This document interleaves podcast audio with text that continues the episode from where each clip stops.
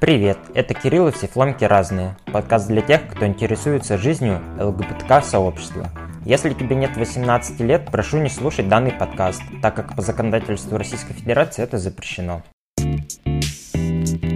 Меня зовут Алекс. Я являюсь трансгендерным мужчиной. Я много чем занимаюсь. В профессии я инженер. Лет 15 работал в системе продаж, но в связи, назовем это мягко, гомофобией в нашей стране, последние года три нормальную работу не удавалось найти, даже в крупнейших западных компаниях. То есть сейчас ты работаешь как-то проектно? Сейчас я уехал из России, поэтому я сейчас в такой стадии начальной интеграции, скажем так, с изучением языка и так далее. Но здесь я уже планирую вернуться как раз э, к моей реальной профессии. Это инженер в IT-системах. А как давно, получается, переехал? Совсем недавно. У меня есть супруга, она переехала чуть раньше. А нужно ли тебе, чтобы вернуться к своей профессии, получать какую-то новую лицензию обучения у них на рынке за рубежом? Тут вопрос индивидуально касающийся меня. То есть глобально лично мое образование здесь признается и котируется. То есть я уже проверял по всем инстанциям как бы у меня признается диплом. Так как у меня образование было получено 20 лет назад, а опыта работы в этой сфере было достаточно мало, только в самом начале после окончания вуза. А потом я ушел, как я уже говорил, в продажи. За эти 15 лет все очень сильно изменилось в этом мире, и мне просто нужно даже не столь образование, сколько либо практика, либо какое-то небольшое образование, просто поднатаскаться. А так могу работать в этой сфере, диплом признает. Но здесь, уточню, все зависит от того, все-таки какой конкретно вуз и какая конкретно специальность была ну, окончена. Можешь рассказать про осознание себя и принятие себя как трансмужчины, когда это было, сколько лет назад, и как это проходило и прошло? Такое истинное, искреннее осознавание было в детстве. Но у меня достаточно была жесткая, строгая, консервативная семья. Я думаю, что мне очень жестко в детстве дали понять, что ты девочка, и других вариантов не бывает. Все остальное просто не алло. В детстве я был очень послушным ребенком и всячески пытался все все-все выполнять, все перфекционизм, идеализирование всего было. Поэтому у меня была жесточайшая внутренняя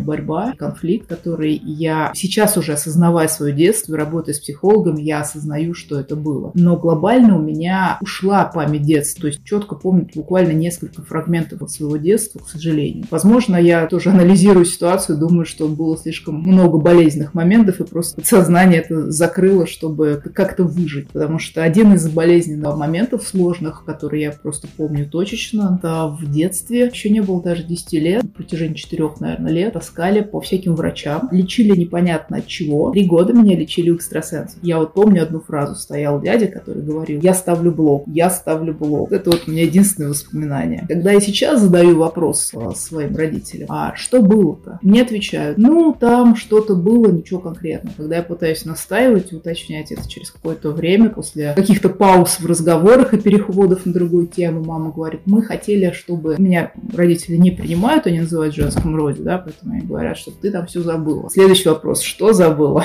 Проходит еще там 20 минут общения и повторения моего вопроса. А что мама, видимо, придумывает такую интересную легенду? Забыла, как тебе зуб вырывали. Вот это ответ, который я слышу. я помню, что в тот период у меня даже были очень сильно нервные тики на лице. Меня дико дразнили в школе из-за этого. Я не помню никаких мыслей, я помню вот буквально несколько вот этих фрагментов точно. Лечение, кучу врачей, какие-то таблетки. Потом наступила перестройка в нашей стране.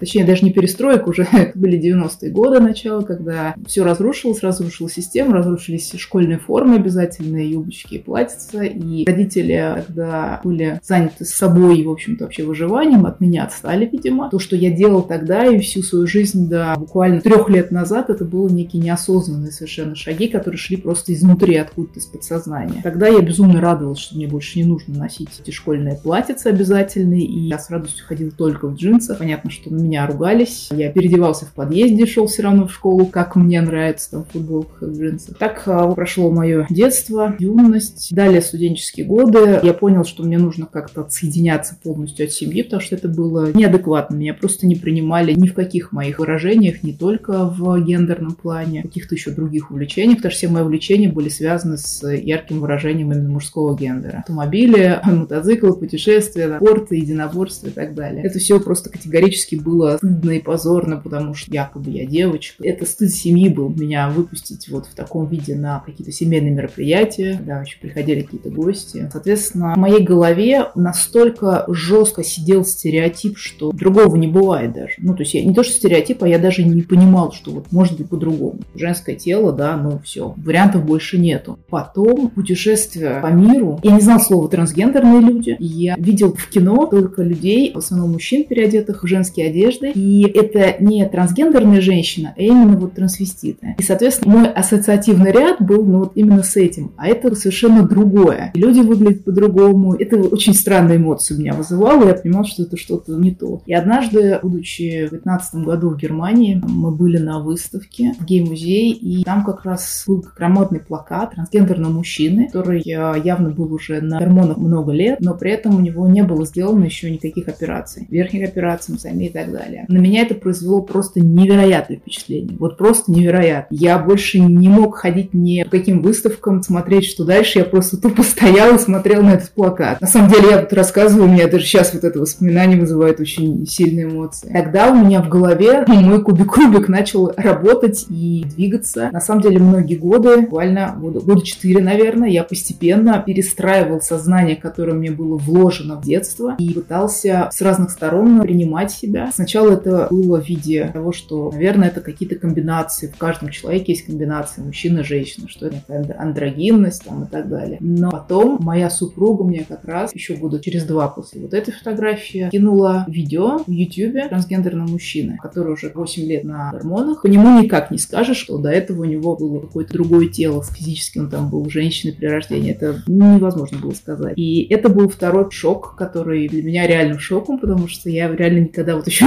тоже не встречала, и у него большой канал в YouTube, это был а, Дима Титайм, русскоязычный канал, он сам живет в Германии, но канал ведет на русском. И он очень много подробно рассказывает детали всего своего движения, перехода, осознания. И послушав его, я после этого не мог остановиться. В судорожном мониторинге YouTube и поиске и просмотре каналов и людей я немножко откачусь назад, потому что сначала, когда я первый раз вообще его увидел, я подумал реально, о боже, о боже, я не могу на это смотреть. Это была такая жесточайшая все-таки внутренняя трансфобия с жесточайшим просто непринятием себя. Прошло, значит, вот после этого первого вообще просмотра, может быть, порядка года, я периодически возвращался к нему, смотрел, уходил и думал, не может такого быть, что я как-то могу с этим быть связан вообще. Потом все-таки это какой-то вот единоразовый переклин, скажем, в голове и какое-то более глубокое осознание. Я даже не могу сказать, что явилось каким-то конкретным триггером. ну, это просто постепенно, наверное, постепенные ходы, постепенно все это перестраивалось в сознание. Соответственно, в какой-то момент после очень усиленного мониторинга YouTube, построения логических цепочек, как бы с детства, ощущения, у меня все больше и больше стало рождаться какое-то принятие себя и слова «кажется, это я», «кажется, я такой же вот, как они», «кажется, я являюсь тоже трансгендерным мужчиной». Соответственно,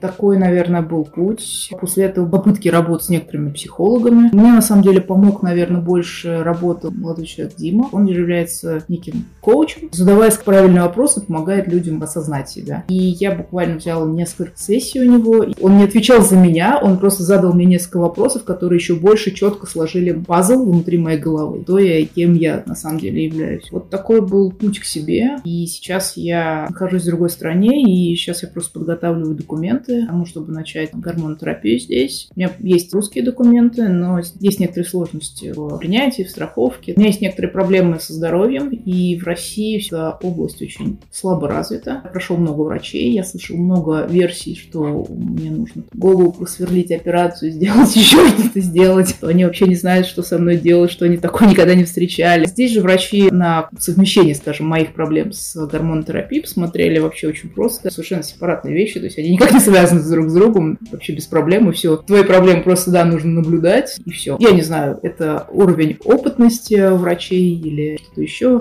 Я верно понимаю, что, получается, в России социальный переход завершен у тебя был полностью вместе с документами? Нет, в России я начал социальный переход, получил все разрешающие документы, но я не менял паспортные документы, потому что у меня не было понятно, что будет со мной дальше, когда и как я начну гормонотерапию. Поменять документы на мужские, имея неоднозначно выглядящую мужскую внешность в России, я смутно представлял, как можно жить с этим. То есть, да, я бы продолжал бы искать эндокринологов, которые бы имели опыт работы. Кстати, я нашел одного такого эндокринолога, но уже уехав сюда, в другую страну, в Питере, одного эндокринолога, кто тоже сказал, что это вообще разные вещи, и без проблем все можно начинать, просто надо наблюдать. Один эндокринолог на Москву и Питер, на самые крупные важные города. Второй вопрос у меня возникал, так как первый раз столкнулся именно с фотографией трансгендерных мужчин в 2015 году, у меня складывается впечатление, что как будто информации открытой про трансперсон в целом в интернете не было. То есть ты не натыкался раньше именно на такую информацию, которая могла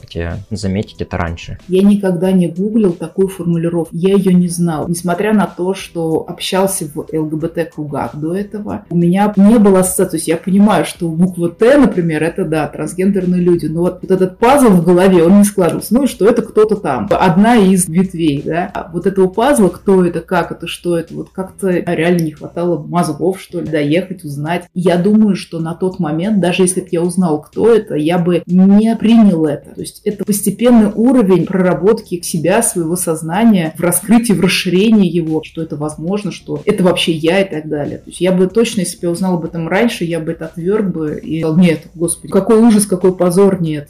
А во сколько лет, получается, ты финально принял, осознал это? Когда я увидел первую вот эту фотографию, мне тогда было 35. Окончательно себя принял я и начал постепенно социальный переход где-то в 39-38. Я реально всю свою жизнь проживал, как будто бы я был мужчиной до полного осознания. Мы повстречались когда с моей нынешней супругой. Она даже сейчас, вспоминая историю, она рассказывает, я вел себя и ухаживал как мужчина. Не как даже лесбиянки относятся друг другу, а вот именно как мужчина. Даже так сложилось, что неосознанно в виде, ну, может быть, игры, как бы даже с начала наших отношений, она меня всегда называла в домашних условиях на «он». То есть это было, ну, не сговорено. А была ли у тебя дисфория? Да, и была она у меня всегда с подросткового возраста. Это настолько забивалось внутрь. Я стыдился жутко своей груди. Понятно, что вот мы ездили, например, со студентами там на море и так далее. Ну, купаться все-таки хочется хоть как-то. Поэтому, да, у меня было что-то куча всего одето. И единственное, как я мог лежать, загорать, это только спиной кверху, чтобы никто вообще не видел меня, мою переднюю часть. То есть из воды я выходил весь всегда закрываясь, чтобы никто никогда не видел. То есть это был какой-то колоссальный тотальный стыд своего тела. Сейчас это тоже осталось, я думаю. Это уже решаемый вопрос. Я, конечно, очень хочу свою вторую половину жизни, потому что, можно сказать, мне уже 40. Первую половину я прожил, а вторую половину прожить в мужском гендере, полностью в мужском гендере. То есть ты планируешь полный переход с верхней с нижней операциями? Я не знаю по поводу нижней операции, потому что здоровью это очень сложно, и мне реально немало лет. За мою жизнь в России у меня было уже много других операций. Мое тело и моя нервная система, на самом деле, она очень сильно сильно подорвана событиями, которые были в моей жизни. Пока по поводу нижней операции у меня есть вопрос, сколько я просто чисто физически это потяну. Это нужно говорить с врачами, потому что не так все просто. Там одна нижняя операция состоит из пяти операций, и каждая под общим наркозом. Можешь рассказать, когда ты осознал, принял и начал социальный переход в Россию, как к этому отнеслись окружающие, друзья, коллеги? На тот момент я уже не работал в офисе компании. Я не мог найти работу, меня воспринимали неадекватно. Осознанный переход я начал в 38-39 лет, а неосознанно, видимо, началось еще раньше, за несколько лет до. У меня уже года три назад начались в России проблемы с поиском работы, то есть приходя в офисы на собеседование, даже в толерантные западные компании, у меня были длинные волосы, я старался какой-то соблюсти феминный образ в одежде. Да, это были брюки, были рубашки, но это мужская одежда была, именно женская. Но все равно я слышал, что я очень странно выгляжу. Моя позиция это менеджер, работающий с клиентами, с людьми, ведущий переговоры от лица компании. И мне так и говорили, что они не могут меня делать лицом компании. Была ситуация, мои знакомые работали в компании в одной, и они порекомендовали меня и мое резюме на определенную позицию. А когда я пришел на собеседование, у меня было там четыре собеседования только с HR-менеджерами, с разными, которые всячески докапывались. А как вы, а с кем вы живете, с кем вы проводите свободное время, а как... То есть они пытались докопаться, кто я и кем я живу. Потом они вышли, и человеку, кто меня порекомендовал, откровенно сказали, что кого ты привел, это же кошмар какой-то, это же человек из ЛГБТ-структуры, это же кошмар, мы не можем такого взять, ты что, это же стыдно. Это говорили конкретно не мне, а человек, кто меня порекомендовал. С моей стороны продолжились собеседования, потому что они не могут формально отказать, то есть э, человек, кто меня порекомендовал, спрашивает, у вас есть вообще вопросы к компетентности, насколько человек соответствует данную позицию? Нет, нет, у нас вопросов нету, это очень опытный человек, все здорово, все классно, но внешне внешний вид как это же невозможно. На этом закончились мои попытки попасть в эту компанию, потому что это было безрезультативно. Далее у меня были другие попытки собеседования, но мне давали отказы без объяснения причин. Просто не подходишь и все. Понятно, что я могу только гадать причины. Всегда будет стандартная отмазка. Да, у нас 20 человек, мы нашли там более опытного или там кто-то что-то больше знает. Поэтому я просто ушел в попытки зарабатывать деньги самостоятельно какими-то частными заказами, анализом рынка, некий консалтинг. Поэтому я начал социальный переход вне офиса. Мои коллеги ничего не говорили. Моя семья не принимает и не примет меня. Мы вместе с супругом уже 15 лет. Наши отношения начались еще в 2006 году. Тогда я в женской роли позиционировал себя. И мои родители тогда уже сказали, что это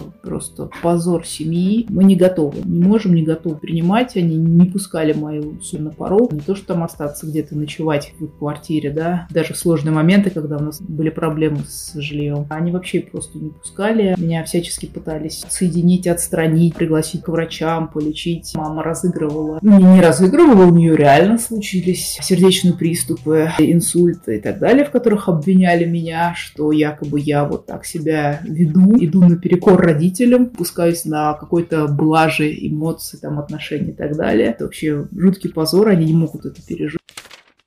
Единственное, кто меня принимает, это моя супруга. То ей вначале как бы это давалось тоже непросто, ну, потому что стереотипы достаточно сильные. Моя супруга являлась до встречи со мной с гендерной женщиной. Она была вне вообще вот этой ЛГБТ как бы системы тусовки, она не, не понимала, что это, и она, когда мы еще познакомились, я уже рассказывала раньше, что она говорит, я вижу в тебе именно вот парня, то есть я знакомлюсь с тобой именно как с мужчиной, так и живу, в общем-то, да, то есть это какой-то микс внутреннего ощущения, не синдестеник с каким-то там внешним видом. Я живу именно вот с твоей душой, скажем так, да. Относительно друзей, у меня не осталось никого из друзей, потому что когда мои ну, студенческие друзья каким-то образом, хотя мы никогда не афишировали наши отношения, узнали о моих отношениях, со мной просто прекратили все общаться, хотя у нас был очень плотный тусняк среди студентов. Просто молча прекратили куда-либо звать на какие-то общие мероприятия, встречи. Одна семейная семейная пара, уехавшая жить в Германию, тоже студенческая. Мы, очень сильно дружили друг с другом. И однажды они мне написали письмо о том, что про тебя такое говорят. Там что-то побойся Бога, поверь в Иисуса, Иисус тебя спасет. Говорит, я тебе хочу отправить посылочку, прими ее. Это вот прям подарок от меня, от всего сердца. Приходит посылочка, в посылочке приходит Библия. Реальная Библия из Германии. А, и кучу открыточек, там, надписи, я уже не помню точно, это было уже лет 15 назад, что Иисус тебя спасет, пока кайфе. На этом я понял, что больше друзей у меня не осталось. Какие-то еще другие люди, которые образовывали жизни как друзья, один человек нейтрально относится более-менее к нашей ситуации, считая, что своими другими поступками, а, дословная цитата, мы, нарушая вот законы Божьи, мы как бы своими другими поступками, помощью другим людям там, и так далее, отработали грех, который мы несем. Нам так дословно было сказано. Вот вы как бы отработали грех, ладно, я вас принимаю, продолжаю общаться. Так что друзей у нас, к сожалению, не осталось именно из таких натуральных кругов, гетеросексуальных кругов. Среди ЛГБТ-тусовки, когда я рассказала, что осознал себя трансгендерным мужчиной, народ тоже очень тяжело воспринимал почему-то. Меня долгое время вообще никак, меня просто никак не называли. То есть старались никак не называть, не использовать никаких местоимений, потому что, ну вот, видимо, это тоже тяжело принять. Возможно, это все-таки сказывается, что так как мы не уже молодые, я там не, не молодой, да, то среди молодых, там, 20-летних, это легче сейчас принимается все. Они легче меняют местоимение, они легче переходят, там, принимают друг друга. И наш круг состоял тоже уже из немолодых людей, в районе 40, и, видимо, вот эти стереотипы лишь тоже тяж... сидят внутри, да, несмотря на то, что люди относятся к ЛГБТ, тяжело людям.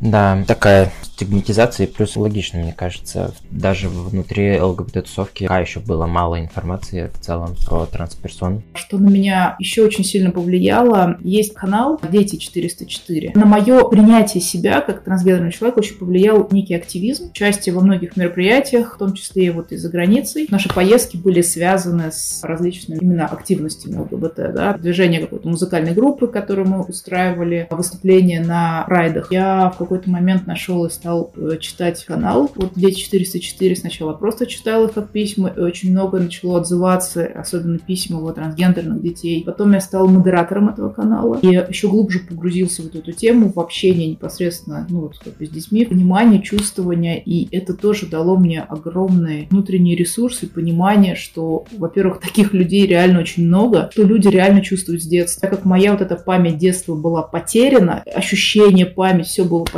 Вот это дало мне возможность как-то пережить просто и осознать себя именно вот, вот с детства.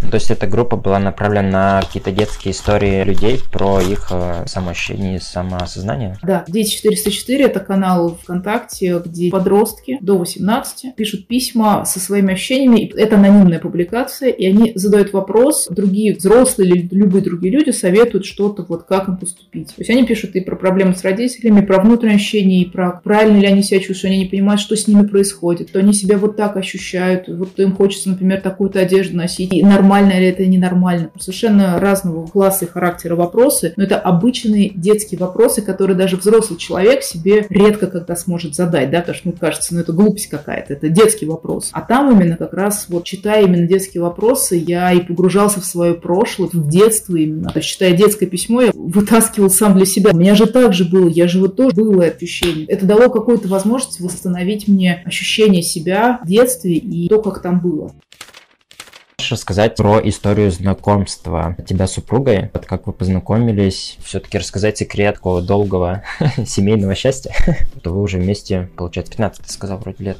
Мы работали в одном отделе, и мы просто общались как коллеги, не более. Мне на тот момент было уже 25 лет, и я внутри себя понимал, что мне очень хочется какую-то родственную душу, какого-то близкого человека. У меня не было однополых отношений на тот момент, и не было такого опыта, и не было осознания, что это вообще возможно, что это ко мне относится. Был момент, что я очень люблю путешествовать. Я поехал как-то в Индию, попал там в ашрам, и в этом ашраме люди обычно просят просят, как у нас в церквях, да, просят. Это тоже был просто человек, который якобы исполняет желания, и люди просят свои какие-то желания. Вот я помню, что мне очень хотелось какого-то близкого человека рядом мне. Я просил тогда веры дать мне и любви. Это единственное, что я просила. Потому что... Но как мы сейчас уже смеемся с супругой, надо, когда загадываешь желание, уточнять пол. И вообще все детали. Я просил просто любви.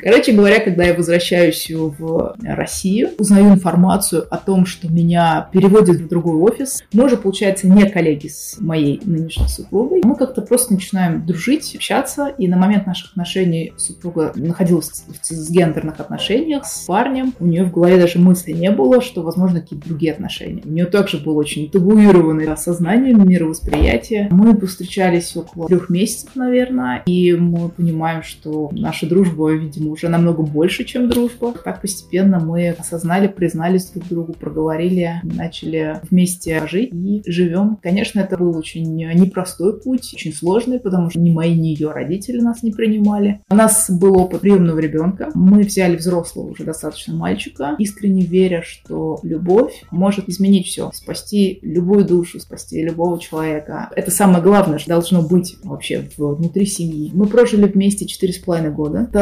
были и счастливые первые годы, и очень тяжелые вторая половина жизни, потому что тогда принялся закон пропаганде, это был 13 год, было очень жесткое и категоричное отношение этого уже подростка к нам. Он отказывался вообще нас воспринимать, то есть это была жесточайшая гомофобия внутри семьи. Проявлял это просто жесточайшим образом. Было очень сильное давление со стороны опеки, которая без нашего ведома устраивала его в другие семьи, потому что понимала, кто мы и как. Мы всячески ковыряла информацию, собирая ее, ходя по соседям, заставая нас врасплох там и так далее. Ну, мы шифровали расшифровались. Итог в этом, что ребенок живет в гетеронормативной семье. Он очень счастлив, он невероятно счастлив, что он живет в такой семье. Это верующая семья. С тех пор, как он собрал свои вещи и ушел, он больше не хочет с нами общаться, потому что он считает, что мы больные, и это ненормально. Это жутко стыдно. Когда он осознал, наверное, про нас, про наши отношения, потому что мы ему не говорили это в лоб, мы, как это принято, говорили с помощью каких-то общих фраз, мы постепенно доносили эту информацию. Но, видимо, там веселые соседи еще, которые говорили в лоб, все, да, сделали свое дело. Там много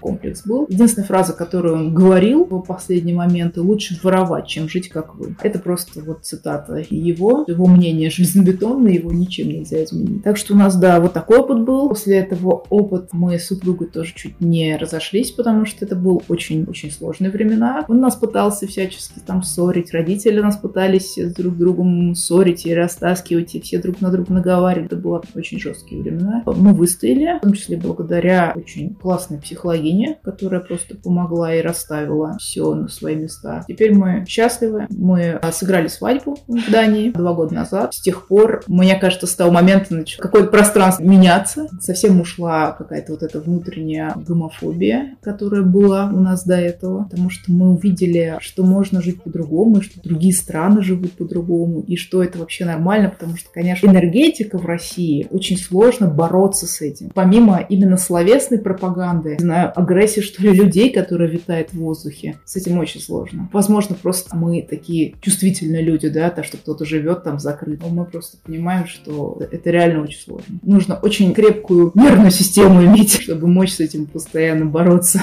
Планируете ли вы детей в ближайшем будущем? То есть делать какую-то еще попытку? Хороший вопрос. Лет шесть мы вообще не могли думать про эту тему и говорить про эту тему. Говорили, все, никогда никаких детей не будет. Наигрались, хватит. Но сейчас мы все больше и чаще начинаем об этом говорить и обсуждать это. Различные варианты. Я не могу сказать, что это будет и будет ли это и когда это будет, но, по крайней мере, мы стали это обсуждать, потому что в другой стране мы чувствуем защищенность, мы чувствуем безопасность. Это возможно. Ну, у нас просто сейчас задача встать несколько на ноги в финансовом плане, да, и вообще в социальном. Посмотрим, как жизнь повернется. Но, по крайней мере, мы стали об этом уже говорить.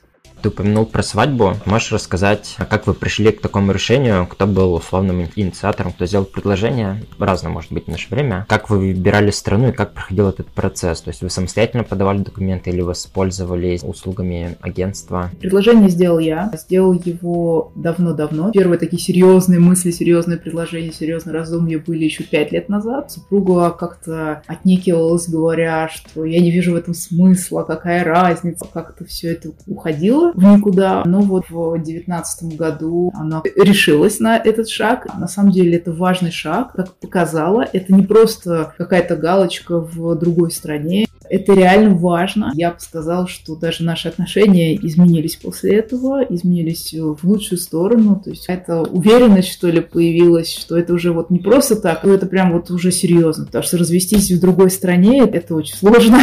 И ты понимаешь, что такой уже вот серьезный шаг. И очень важно, когда тебя признают. Потому что пусть это будет в другой стране, но вот это признание, по крайней мере, для нас было очень важно. Мы женились в Дании, мы делали все без агентства, самостоятельно. Это это совершенно несложная процедура. Писать несколько раз, но ничего сложного. Заплатить один раз, по-моему, там 120 что ли евро за это. Там надо было заполнить анкеты, там просто ксерокопии, заверения нужны и так далее. Все это отправили онлайн. Мы сделали себе визу. На месяц нам выдали визу. Но пока все эта процедура шла согласование, потому что в европейских странах они очень не быстрые, они очень медленные, они отвечают через неделю, через две. Соответственно, пока мы все это дождались, оказалось, что до конца визы там уже неделя осталась. Они нам все согласовали, пишут, «Э, вот выбирайте дату, вот вам адрес, где выбираются даты, выбирайте дату, приезжайте. Мы смотрим, главный ратуш Дании, на ближайшую неделю дат свободных нет. Мы начали паниковать, начали там писать, звонить и так далее, и нам посоветовали зайти на другой сайт, грубо говоря, не центральный ратуш, да, не там Тверской район Москвы, а, то есть, ну, в соседнем районе просто. И мы зашли, и там как бы уже было куча мест, нам быстро все подтвердили, мы полезли искать э, билеты, потому что заранее здесь купить очень сложно, потому что неизвестно, неизвестно, на когда согласуют. Жить там несколько недель и ждать, пока не ответят, это достаточно дорого, потому что Дания достаточно дорогая страна. Поэтому билеты были уже дорогие. Ну, мы, недолго думая, просто собрали вещи и поехали на машине. Ехали через Питер, через Эстонию, на пароме до Швеции, через всю Швецию и там,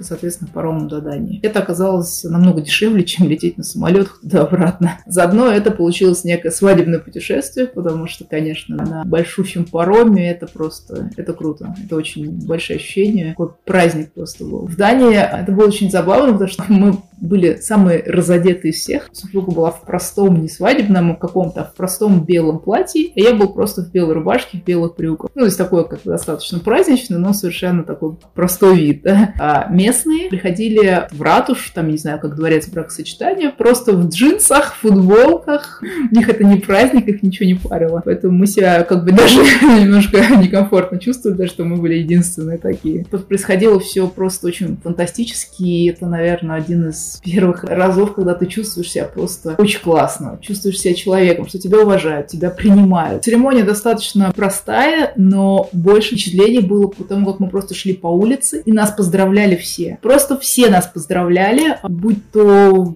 не знаю, какие-то подростки и пожилые люди. Один, наверное, человек просто прошел мимо. То есть не то, что какая-то гомофобия, высказывание, там еще что-то, а это были искренние поздравления. И это было настолько приятно, и это непередаваемые эмоции. После того, что было пережито в России, всей этой гомофобии со стороны всех, там, я не знаю, друзей, родственников, и вообще, как, когда ты по улице просто боишься лишний раз пройти, как нас набили соседи в, в России, как одна бабушка просто ходила и крестила там нашу квартиру. Там мы жили на даче, как у нас с ребенком, когда запрещали другим детям приходить на наш участок играть, считая, наверное, что мы либо заразные, либо слишком плохому научим и так далее. Вот это все вспоминая, видя а вот это отношение в Дании, это просто фантастически. Почему это дает некую уверенность, что это надолго? Потому что в России подали заявление на развод, а через неделю развелись. Здесь, в Европе, это все намного сложнее. Нужно подать заявление, год-два подождать, заплатить огромную кучу денег, там несколько тысяч евро, и еще предоставлять доказательства о том, что вы реально там вместе не живете, не общаетесь, и вы реально уверены, что за два года хотите развестись. Поэтому это все не так просто. Это какая-то некая ответственность, что все серьезно. Когда ты совершишь э, как минимум хотя бы социальный переход и поменяешь документы в России, есть ли у вас желание сыграть свадьбу в России и узаконить брак в России?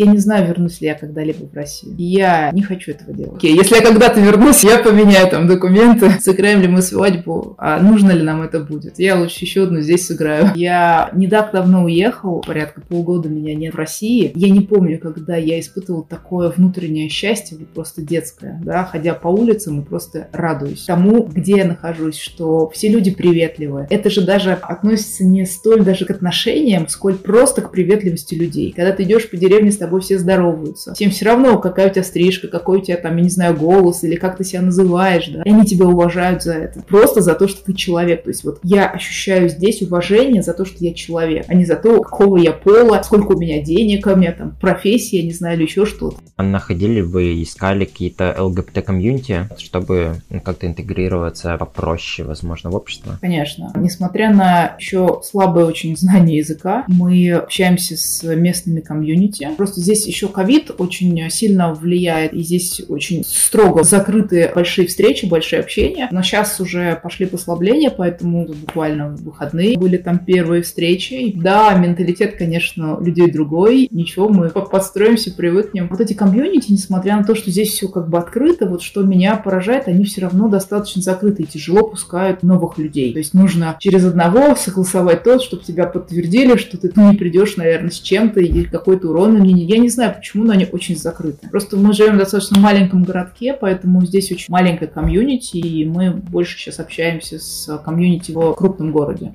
Я понял.